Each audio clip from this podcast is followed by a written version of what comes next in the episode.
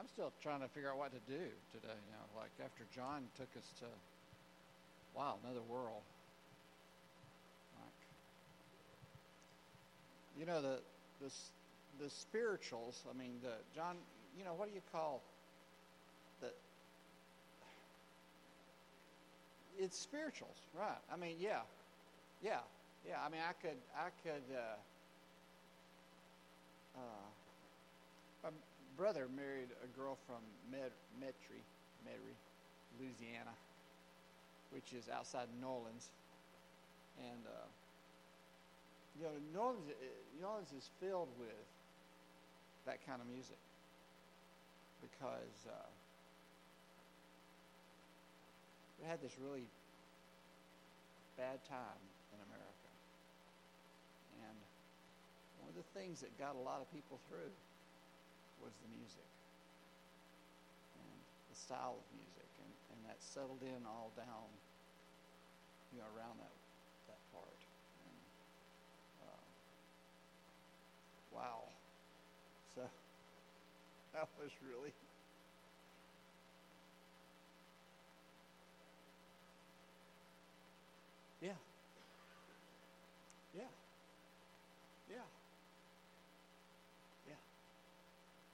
Yeah, I felt like, yeah, singing those songs is like, yeah, we.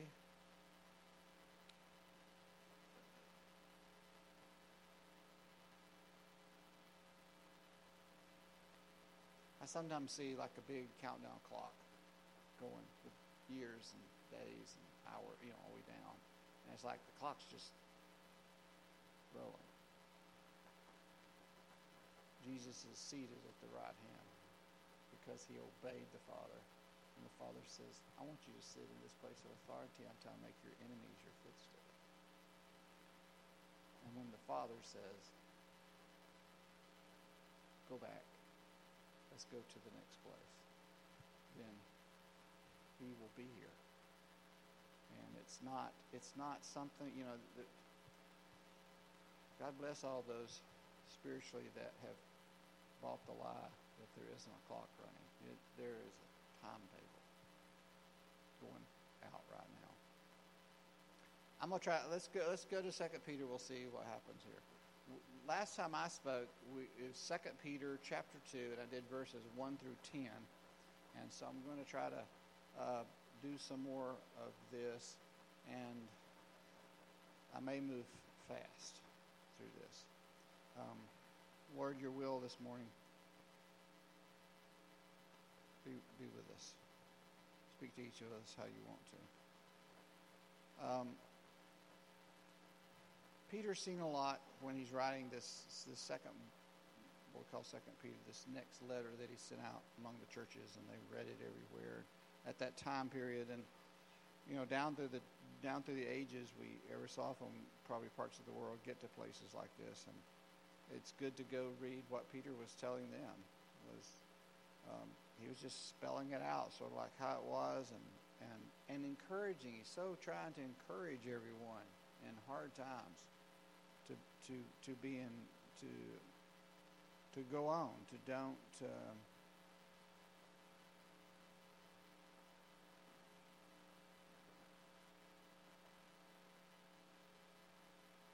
verse 9, chapter 2. Verse 9, just for a moment back up. And then the Lord knows how to rescue the godly from temptation and how to keep the unrighteous under punishment for the day of judgment, especially those who indulge the flesh and its corrupt desires and despise authority. That sounds harsh if you've been raised in Christianity that's one-sided, sort of like one wing without the other wing. You know, and all of the attributes of our God are all in play at the same time.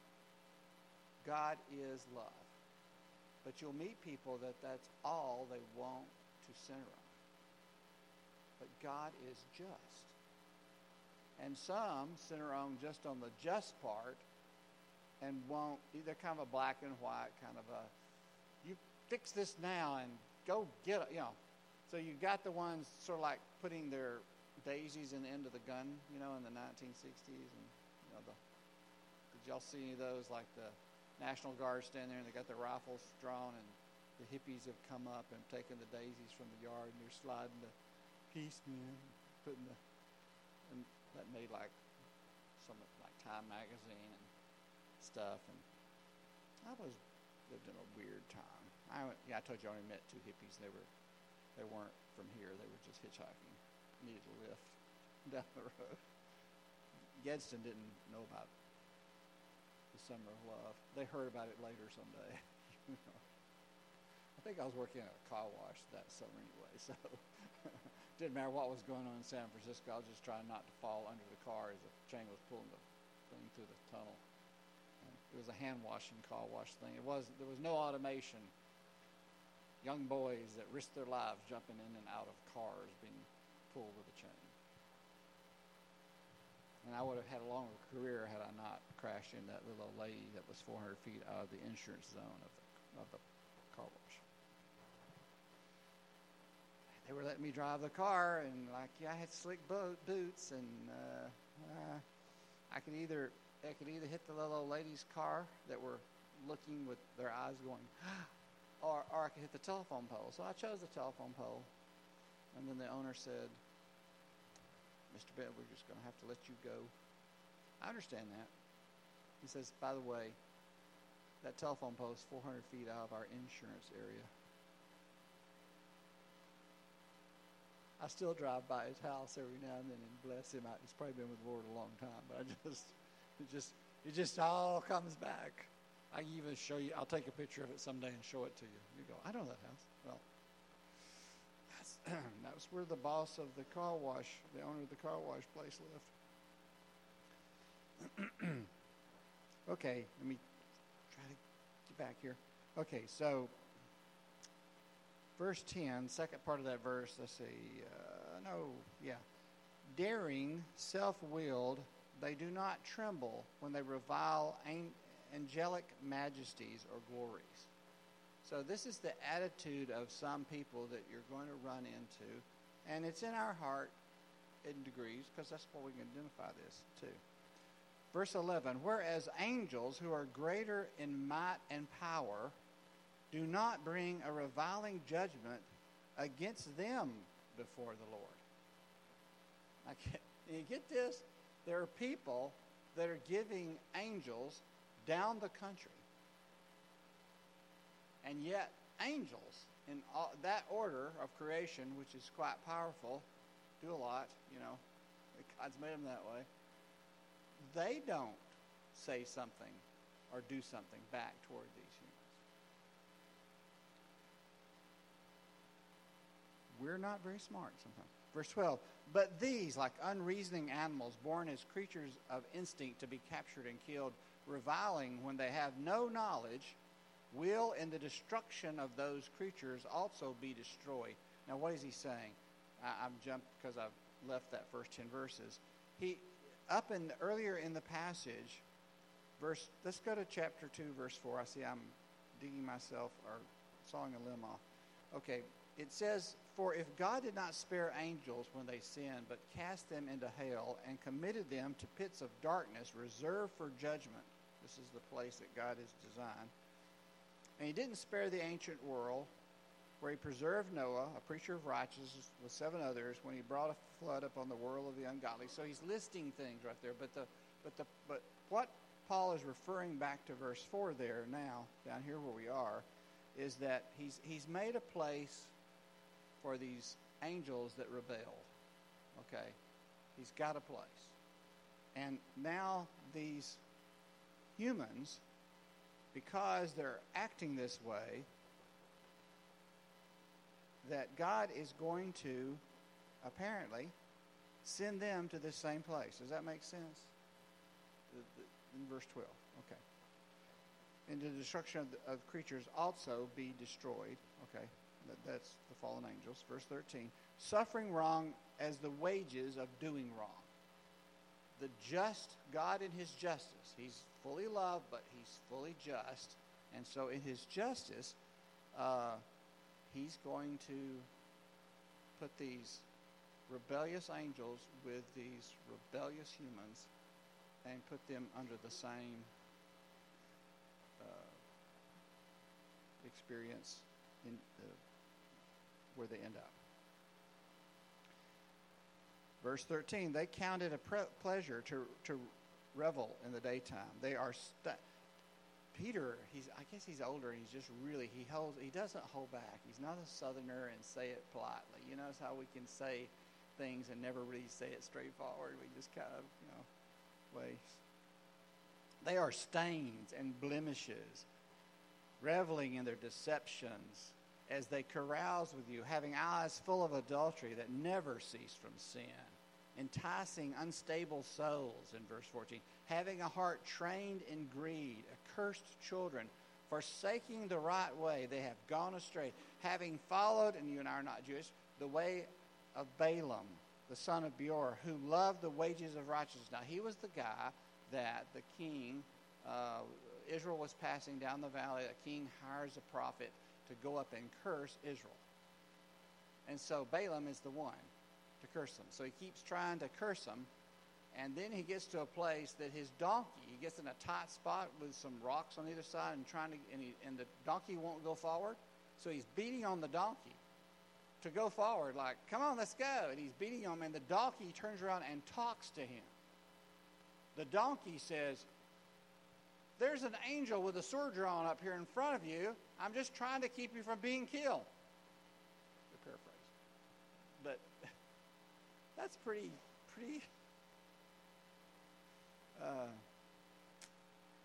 wow. Verse 16. But he received a rebuke for his own transgression from a mute donkey speaking with the voice of a man, restraining the madness of the prophet. Kept him from putting a curse on Israel.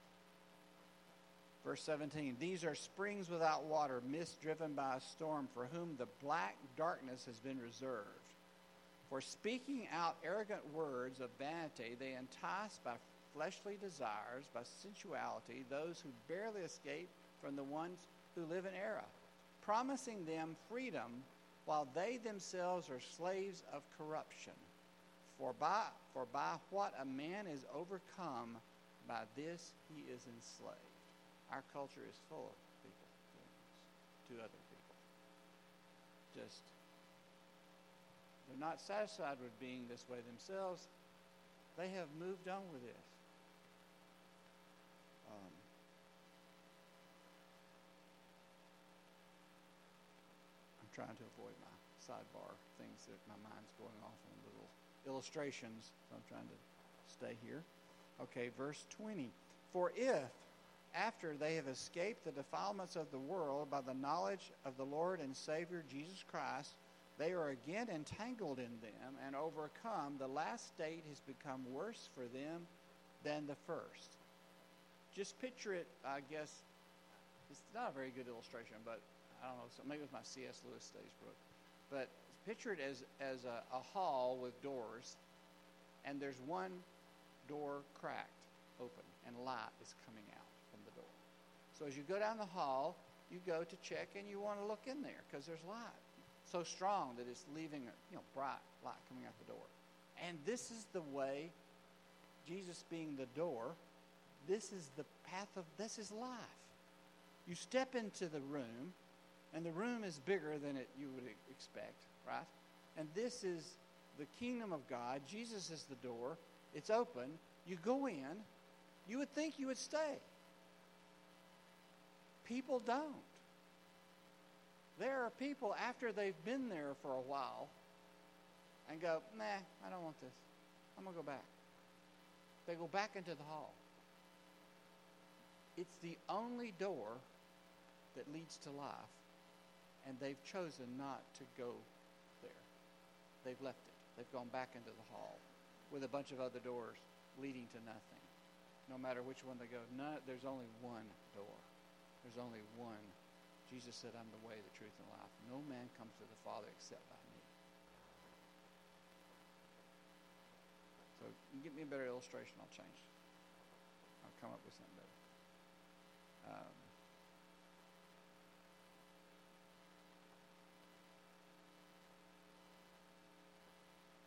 That was verse 19, wasn't it? So verse 20. For if after they have, oh no, it was what we just did, after they've escaped. Okay, that's the door illustration. The last state becomes worse for them than the first, 21. For it would be better for them not to have known the way of righteousness, like going through the door, than having known it to turn away from the holy commandments handed on to them. It has happened to them according to the true proverb, which is quoted further back in the Old Testament because mine's in all caps. A dog returns to its own vomit, and a sow, a pig, after washing, returns to wallowing in the mire, back in the mud. He's saying they're that kind of people. Chapter 3. This is now, beloved, the second letter I'm writing to you, in which I am stirring up your sincere mind by way of a reminder that you should remember the words spoken beforehand by the holy prophets and the commandment of the Lord and Savior spoken by your apostles. And now he's going to go into, you get an idea that Peter has seen things. Peter knows things from being with Jesus and his own experiences with God. He says, chapter 3, verse 3, know this first of all, that in the last days mockers will come with their mocking, following after their own lust, saying, where is the promise of his coming? For ever since the fathers fell asleep, all continues just as it has from the beginning. That's in the air, in the Western culture, in the United States, continually growing. I run into people who go, believe what you want to believe. I'll believe what I want to believe. This is not valuable to them.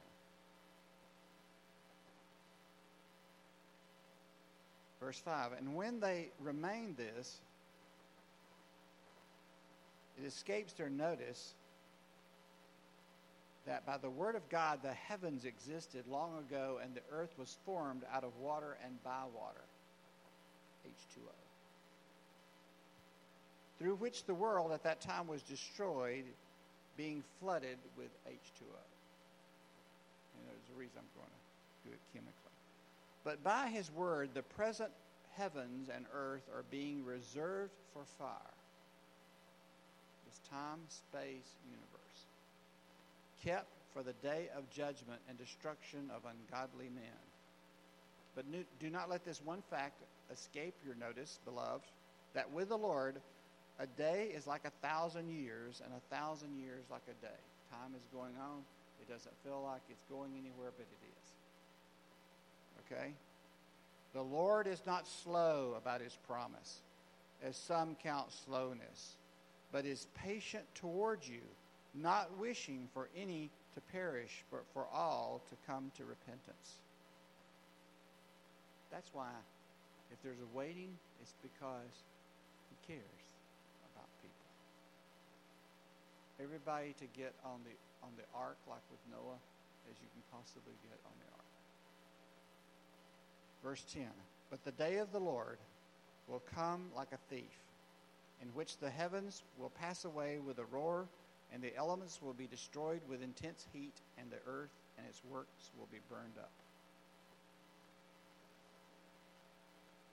Since all these things are to be destroyed in this way, what sort of people ought you to be in holy conduct and godliness, looking for and hastening the coming of the day of God, because of which the heavens will be destroyed by burning and the elements will melt away with intense heat.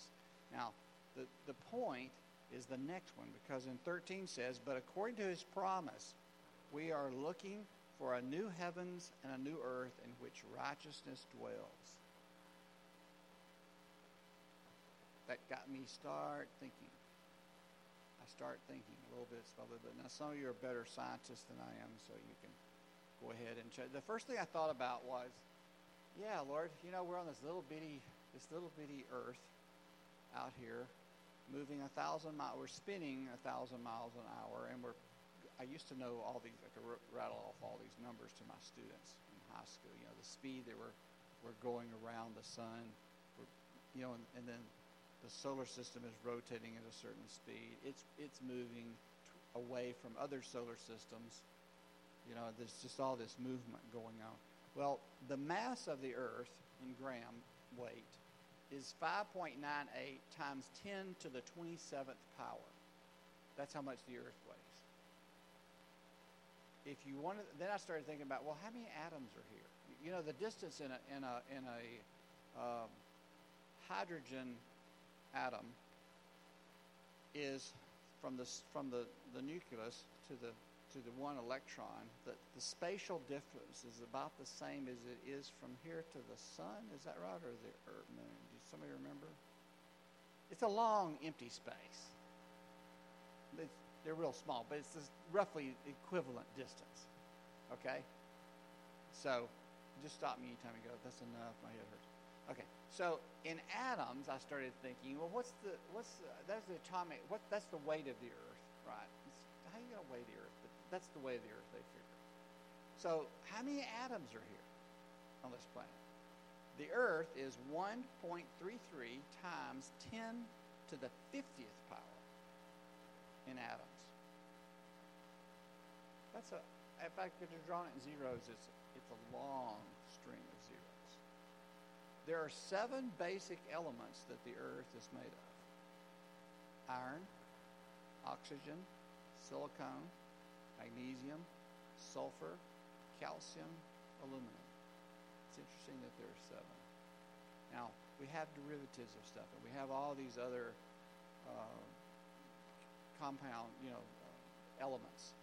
You've got the elemental chart now is way on up there in numbers of elements that we found, right? So that made me move over to the next thought, which was, I used to remember about how the hydrogen bomb was made. And I always have trouble with fission and fusion. Well, this bomb that they start, before they got to a hydrogen bomb, the Manhattan Project, Oppenheimer, is that how you say his name? Yes. They were out in, Arizona that they were working on this?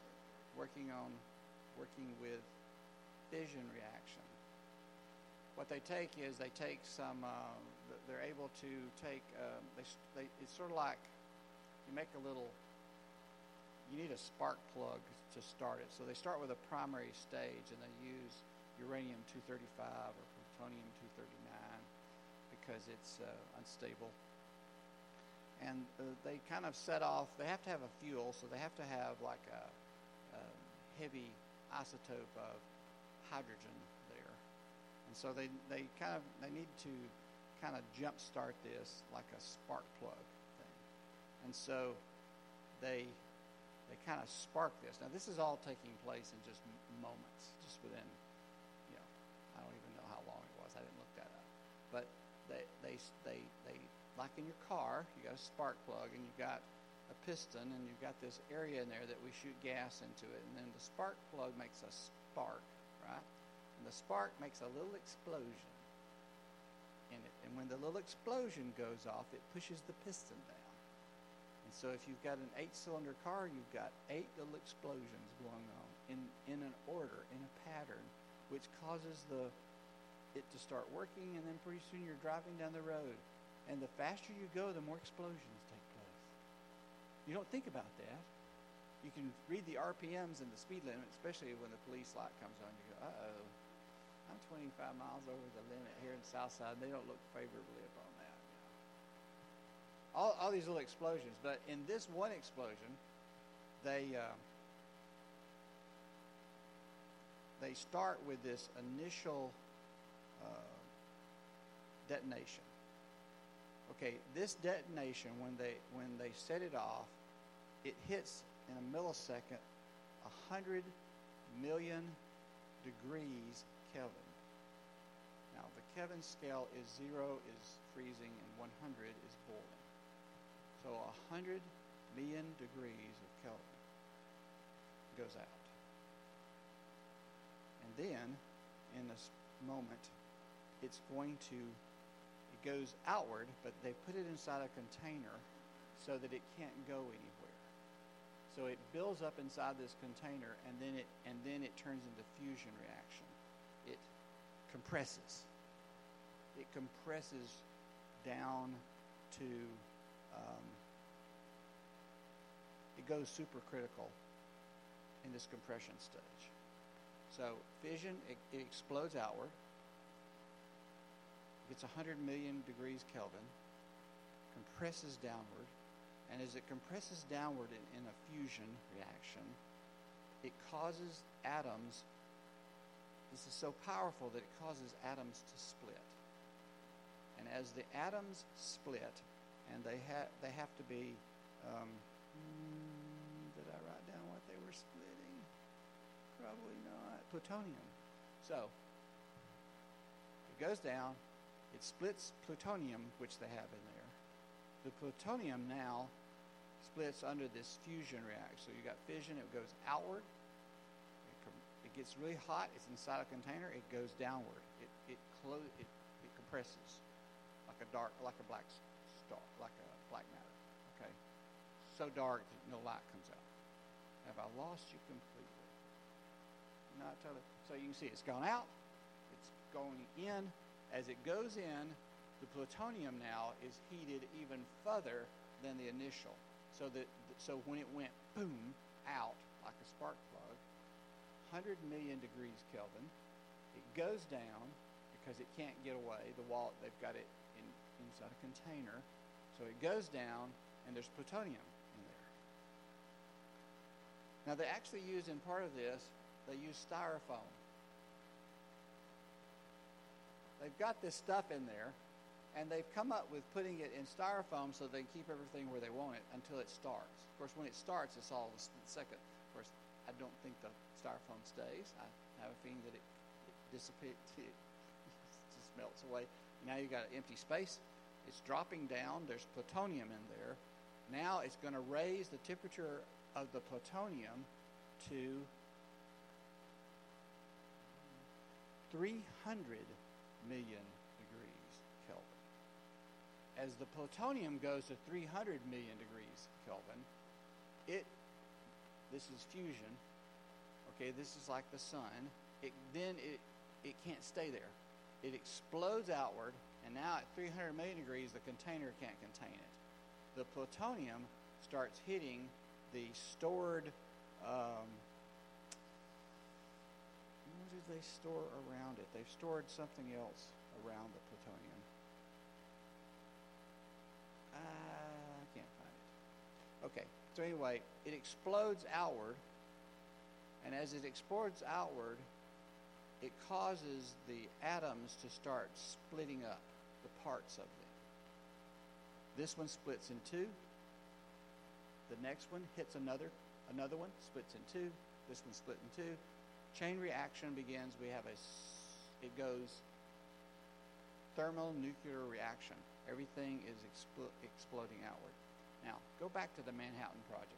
When they came up with the idea of I was describing a hydrogen bomb they came up with. It was more powerful. In the beginning, they didn't have a hydrogen bomb. That's the chemicals I was putting in there. Okay, it's much more powerful than the first atomic bomb.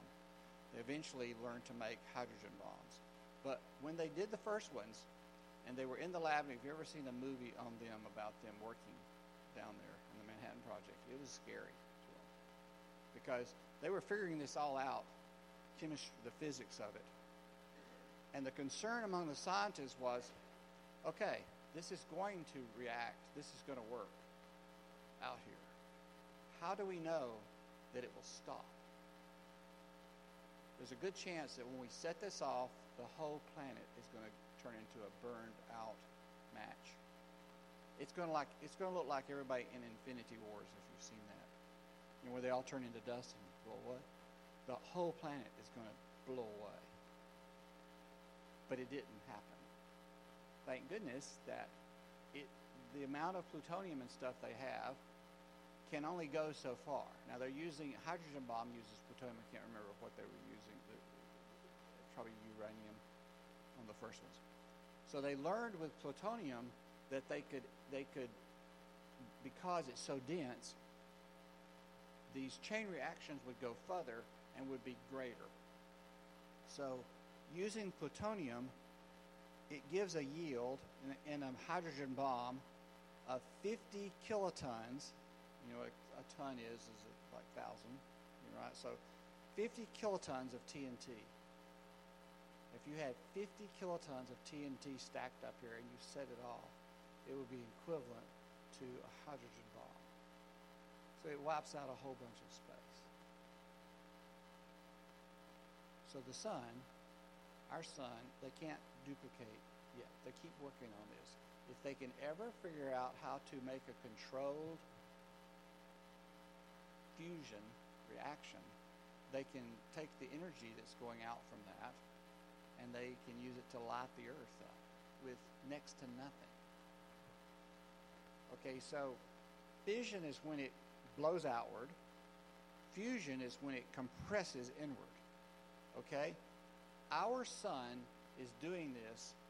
In one second, it blows outward on the surface somewhere deep inside of it. And then it uses hydrogen and it compresses inward. And when it compresses inward, it releases helium, kind of a heavy helium and some stuff.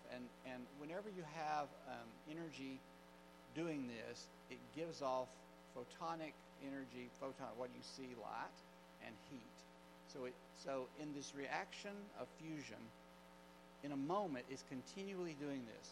It blows outward, it compresses. It blows outward, it compresses. Fission, fusion, release of helium and photonic energy, thermonuclear reaction, and then it blows out again. Now, as it's doing this, I'll be through in a second. So it uses 620 million metric tons of hydrogen and makes 606 million metric tons of helium each second. So the mass of energy that leaves our sun every second is 0.7% of the mass in the form of electromagnetic radiation. So what does that say? It takes 620 million metric tons to run this reactor called the sun each second of hydrogen.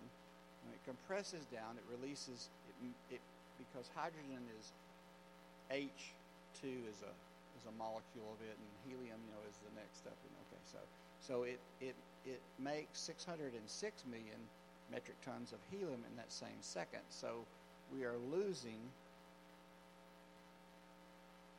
how much? 6 from 20,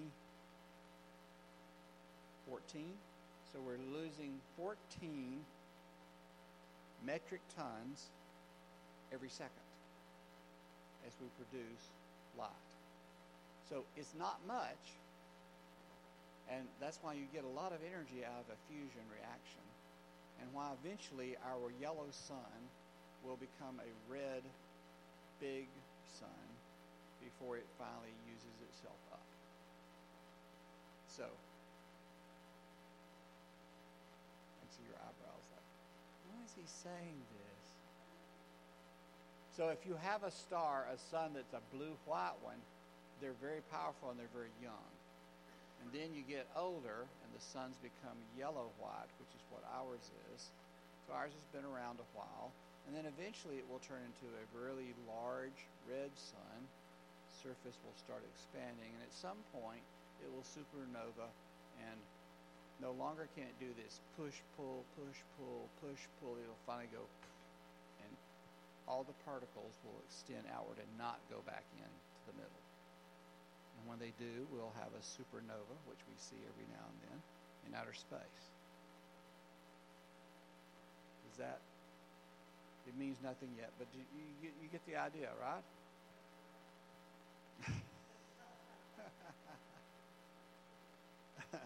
Okay, chapter 3, verse 10 again. But the day of the Lord will come like a thief. We don't know. In which the heavens will pass away with a roar, and the elements will be destroyed with intense heat, and the earth and its works will be burned up. We are describing a thermonuclear reaction, not a consistent push, pull, but a fission reaction of all of the elements of the universe. They're going to start going off, bumping into others, splitting, and it's going to, when that happens, it gives a what? Light and heat. This universe is going to go supernova, universe nova, something, I don't know what you call it. That's what he's describing. That's pretty interesting, isn't it? Just old Peter, the fisherman, describing electromagnetic radiation reaction of a nova experience. But he's not just, he's probably seen this in a vision. He's probably seeing what's going on. Okay, so since all these things will be destroyed in this way, what sort of people ought you to be in holy conduct and godliness? Peter's used this whole illustration as a motivation. He's just trying to find motivations. The morning of Pentecost, when the Spirit fell in the upper room, and they came outside preaching in all these other languages that they didn't know. And Peter stood up to be kind of the spokesman and says, these men are not drunk as you suppose. That's what it looked like, right? That they were talking language.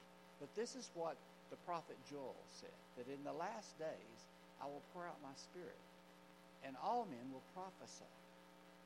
Well, that was just part of it when you go read that in Acts 2. He, with other many convincing truths, Peter kept preaching.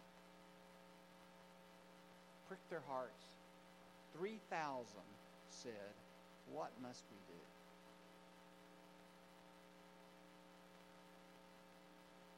Peter's motivated by the love of God.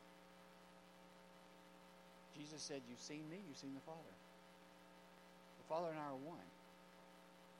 And then you and I are one. So we have the same motivation burning within us at times. It's there all the time, but sometimes it flares up. You have the same motivation in you that Peter has in him.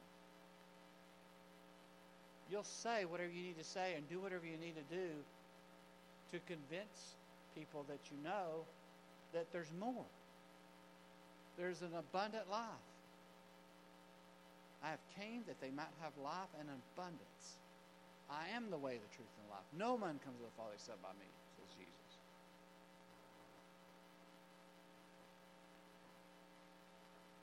And then he said, 13, but according to his promise, we are looking for a new heavens and a new earth in which righteousness dwells. Therefore, beloved, since you look for these things, be diligent to be found by him in peace, spotless and blameless, and regard the patience of our Lord as salvation, just as our beloved brother Paul, according to the wisdom given him, wrote to you, and also in all his letters, speaking in them of these things, in which are some things hard to understand, which the untaught and the unstable distort, as they do also the rest of the Scriptures by their own destruction. This goes on right now. You can turn on personality, television, movie star personalities, radio, famous, but it doesn't matter. It's going on all the time. There's someone out there saying these very things right now because they don't know him. They are mouthpieces for an enemy of God because they're hoping to say it to unstable people who will start nodding with them, going, yeah, that makes sense to me. I'm going to follow that. I'm just going to take a little bit of anything I want to. I'm just going to believe a little of this, a little of that. I'll just put it all together. I'll just stir it up. I'll just take, that'll be okay. Yeah, I don't really believe this Jesus person. No, I don't really believe the Bible. Yeah, it's just a bunch of Jewish people writing things down. Nah, there's nothing to all this. Nah, it's always been this way. It's never going to change. Ah, look, the sun comes up every day. Yeah, it's gradually degrading. It's going to take a long, long time. Basically, the star will be long, long gone, generations upon generations. We'll go to other stars. We'll go inhabit other galaxies. We'll have Star Trek engines. Space, the final frontier. To go where no man has gone before. Yeah, there's the sound.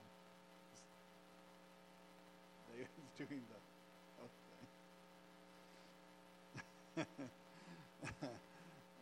It would be funny if it was not terribly stupid. It could be really funny.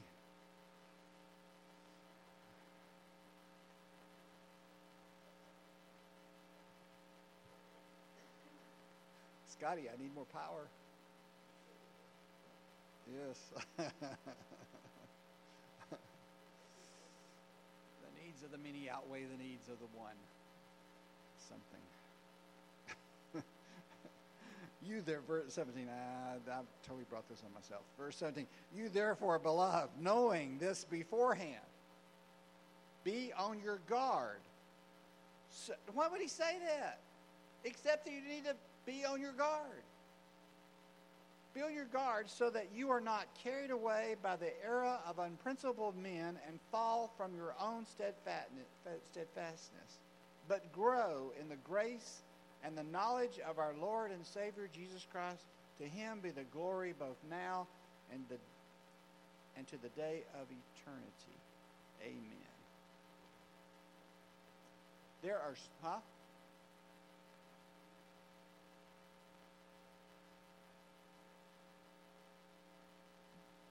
You got to look to something. I mean, you can either look to yourself, which tons of people look to themselves. And religious people look to themselves. And people add, they think they see stuff in here that's not in here. And then pretty soon they're doing it on the television, on their Christian channel, or on their show. And they're saying stuff, and people are going, yeah, that's really... I hear them say to me stuff that they have picked up somewhere. Can I just do one of them? Just one. I'll quit with this. I'm sure they're well-meaning.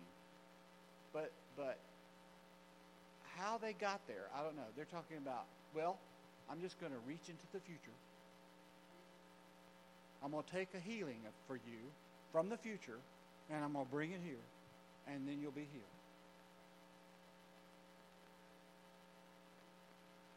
What? Do you understand the time-space continuum at all? No, obviously not. Now, I realize I'm more scientific maybe than they are. Maybe they're maybe they just want to... They're teaching this to multiple times on their Christian channel. And there are people watching this. And I've heard people say this to me. I go, what? Where did you get that? Where? Oh, I heard blah, blah, blah say this on their show. Blah, blah, blah. I want to just go, you know, that's not what the Bible says. And I want to say, and that's really stupid and really mystical, but not in a good way mystical.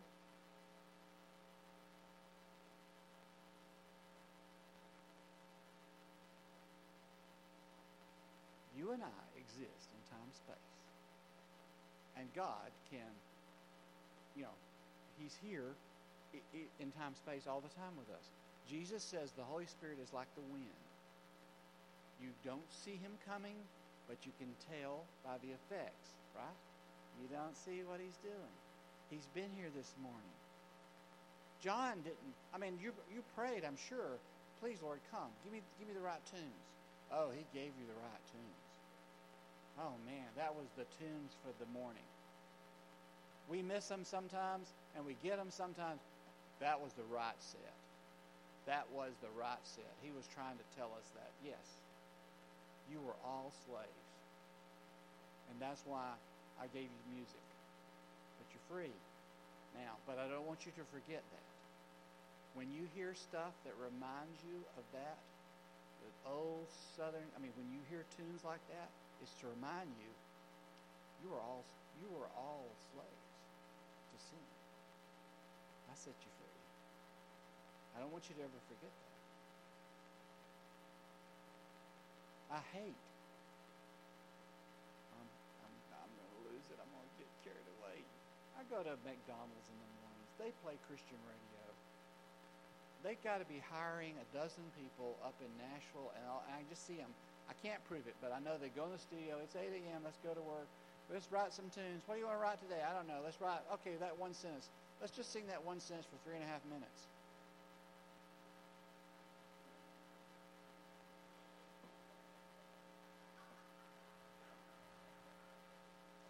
It'd been different if the sentence that they sang for 3.5 minutes had anything to say. It didn't.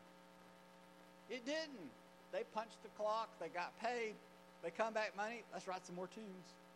We're going to put it on Muzak Radio for McDonald's and all these others. Will just pay us a little bit of money and they can play this station.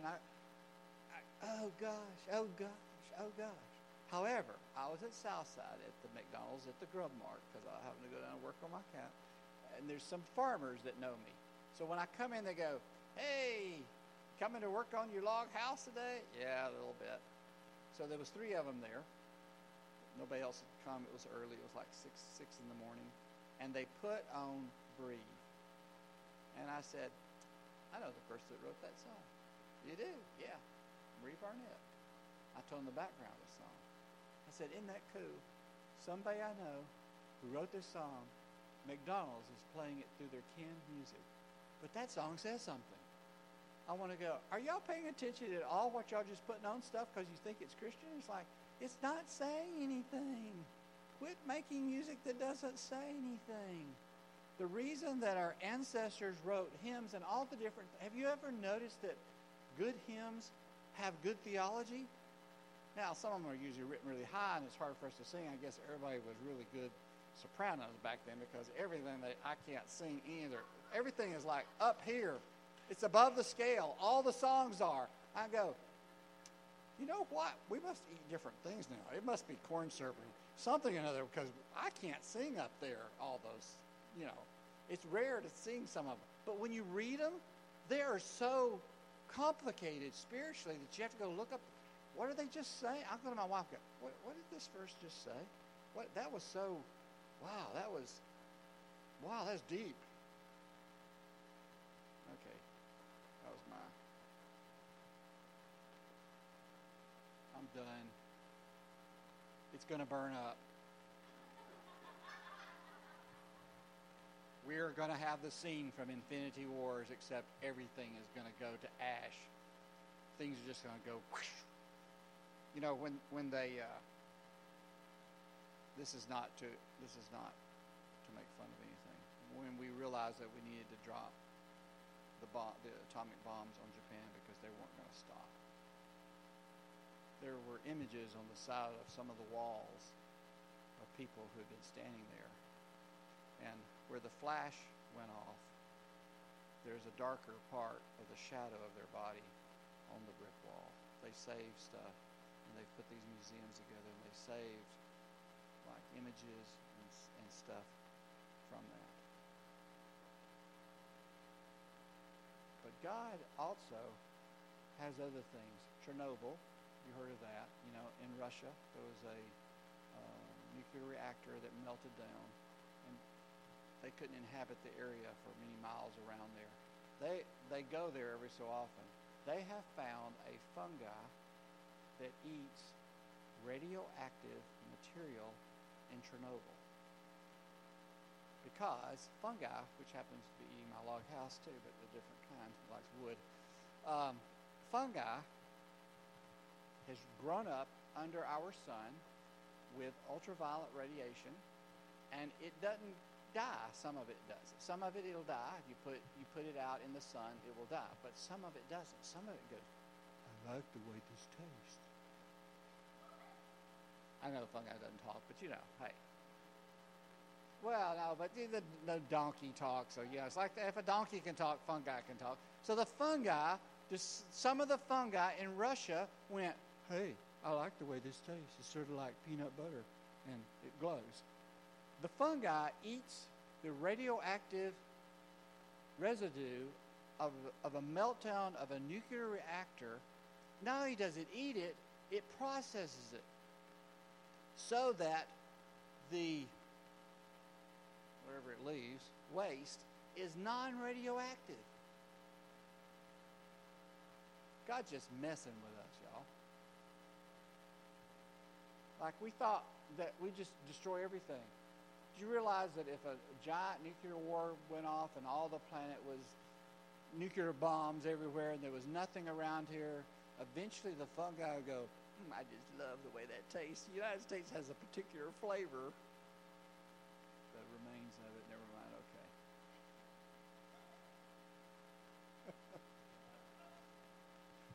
are so kind to me. Yes. Gadsden Regional. So polite. Like with those jackets that I can't get off. Yeah, I don't know. I can't get the end of the sleeve to get the other side. Thank you, God. This was a great day. If y'all need some prayer, some of us are around.